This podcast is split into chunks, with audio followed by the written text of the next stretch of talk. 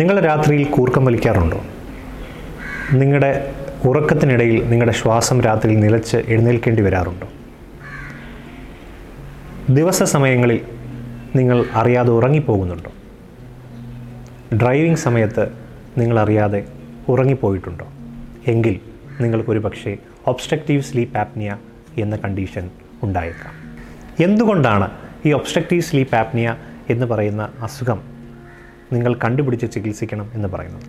നല്ലപോലെ കൂർക്കം വലിച്ചുറങ്ങിയാൽ എന്താണ് കുഴപ്പം? അല്ലെങ്കിൽ ഡേ ടൈം അധിക നേരം ഉറങ്ങിയാൽ എന്താണ് കുഴപ്പം? അതൊരു നല്ല കാര്യമല്ലേ? അല്ല.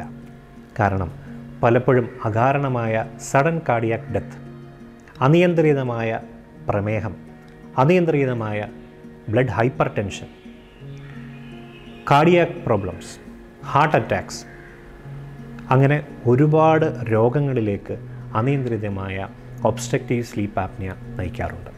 അതുകൊണ്ട് തന്നെ ഒബ്സ്ട്രക്റ്റീവ് സ്ലീപ്പ് ആപ്നിയയെ പ്രോപ്പറായി വളരെ നേരത്തെ തന്നെ അത് കണ്ടുപിടിച്ച് ചികിത്സ ചെയ്തിട്ടുണ്ട്.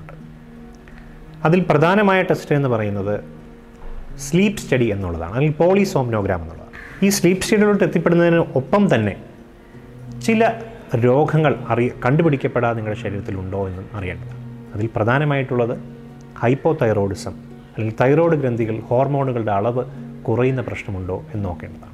സ്ലീപ്പ് സ്റ്റഡി പ്രധാനമായും നിങ്ങളുടെ ശരീരം നിങ്ങൾ ഉറങ്ങുന്ന സമയത്ത് രാത്രിയിൽ നിങ്ങളുടെ ശരീരത്ത് പല സെൻസറുകൾ ഘടിപ്പിക്കുന്നത്, പ്രധാനമായിട്ടും E E G, E O G, E M G, ശ്വാസോശ്വാസം പ്രോപ്പറായി നടക്കുന്നുണ്ടോ എന്നറിയാൻ വേണ്ടിയുള്ള ബെൽറ്റുകൾ, തെർമിസ്റ്ററുകൾ, അങ്ങനെ കുറേ സെൻസറുകൾ ഘടിപ്പിച്ച് നിങ്ങളെ ഉറക്കത്തിലേക്ക് നയിക്കുന്നു. ഈ ഉറക്കത്തിനിടയിൽ നിങ്ങളുടെ ശ്വാസനാളം അടഞ്ഞു പോകുന്നുണ്ടോ, ആപ്നിയ ഉണ്ടാകുന്നുണ്ടോ, അല്ലെങ്കിൽ ഹൈപ്പോപ്നിയ ഉണ്ടാകുന്നുണ്ടോ, നിങ്ങളുടെ ശരീരത്തിലെ ഓക്സിജൻ്റെ അളവ്, സാച്ചുറേഷൻ ലെവൽ താഴ്ന്നു പോകുന്നുണ്ടോ എന്നിങ്ങനെ പല കാര്യങ്ങൾ കണ്ടുപിടിച്ച് ഒബ്സ്ട്രക്റ്റീവ് സ്ലീപ്പ് ആപ്നിയ ഉണ്ട് ഉണ്ട് എങ്കിൽ അതിൻ്റെ ഗ്രേഡിംഗ് അതാണ് സ്ലീപ്പ് സ്റ്റഡിയിലൂടെ ചെയ്യുന്നത്. ഇനി ഒരു ഒബ്സ്ട്രക്റ്റീവ് സ്ലീപ്പ് ആപ്നിയ നിങ്ങൾക്കുണ്ട് എങ്കിൽ അതിൻ്റെ ചികിത്സ തീർച്ചയായും തേടേണ്ടതാണ്. അതിന് പലതരം ട്രീറ്റ്മെൻ്റ് ഉണ്ട്. അതിൽ പ്രധാനമായും മാൻഡിബുലർ അഡ്വാൻസ്മെൻറ്റ് ഡിവൈസസ് ഉണ്ട്, മാൻഡി ഓറൽ ഡിവൈസസ് ഉണ്ട്, ഇതുകൂടാതെ സർജറി ഉണ്ട്. പക്ഷേ പ്രധാന ട്രീറ്റ്മെൻറ്റ് എന്ന് പറയുന്നത് സി പാപ്പ്, അല്ലെങ്കിൽ നോൺ ഇൻവേസീവ് വെൻറ്റിലേഷൻ എന്നുള്ളതാണ്.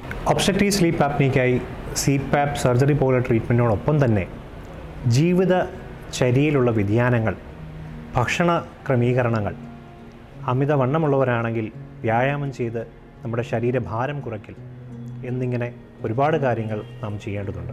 അതിനോടൊപ്പം തന്നെ രാത്രിയിൽ ഉറങ്ങുന്നതിന് മുമ്പായുള്ള കഫീനേറ്റഡ് ഡ്രിങ്ക്സ്, അല്ലെങ്കിൽ മദ്യപാനത്തിന് ശേഷം ഉറങ്ങുന്നവരാണെങ്കിൽ അതെല്ലാം ഒഴിവാക്കുക. അങ്ങനെ ജീവിതചര്യയുമായി ബന്ധപ്പെട്ടുള്ള ഒരുപാട് മാറ്റങ്ങൾ വരുത്തിയാൽ തന്നെ നിങ്ങളുടെ കൂർക്കം വലിയും ഒബ്സ്ട്രക്റ്റീവ് സ്ലീപ്പ് ആപ്നിയയും നിർത്താനാകും. അതായത് നമ്മൾ പത്ത് ശതമാനം ഭാരം കുറയ്ക്കുകയാണെങ്കിൽ ഇരുപത്തിയഞ്ച് ശതമാനം നിങ്ങളുടെ കൂർക്കം വലി കുറയും എന്നാണ് പഠനങ്ങൾ രേഖപ്പെടുത്തുന്നത്. അപ്പോൾ നിങ്ങൾക്ക് ഈ രോഗലക്ഷണങ്ങളുണ്ടെങ്കിൽ തീർച്ചയായും ഒരു ഡോക്ടറെ കണ്ട് സ്ലീപ്പ് സ്റ്റഡി ചെയ്ത് ഒബ്സ്ട്രക്റ്റീവ് സ്ലീപ്പ് ആപ്നിയ ഉണ്ടോ ഇല്ലയോ എന്ന് ഉറപ്പുവരുത്തി അതിനു വേണ്ട ജീവിതചര്യ ചേഞ്ചസ്, അല്ല സി പാപ്പ് എങ്കിൽ സി പാപ്പ് സർജറി എങ്കിൽ സർജറി ട്രീറ്റ്മെൻറ്റുമായി നിങ്ങൾ മുന്നോട്ട് പോവുക.